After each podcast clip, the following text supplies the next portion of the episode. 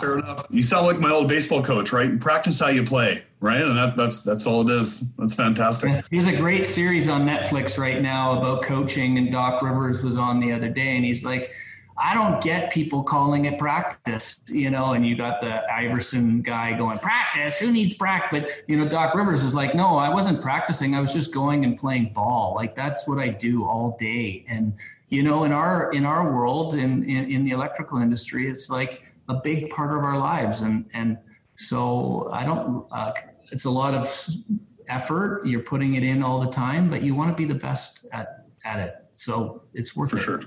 We hope you enjoyed this clip. For the full interview and other great conversations, please subscribe to the BCEA Power Up Podcast on Spotify, Apple Podcasts, and iHeartRadio. We appreciate your support, and we'll see you soon.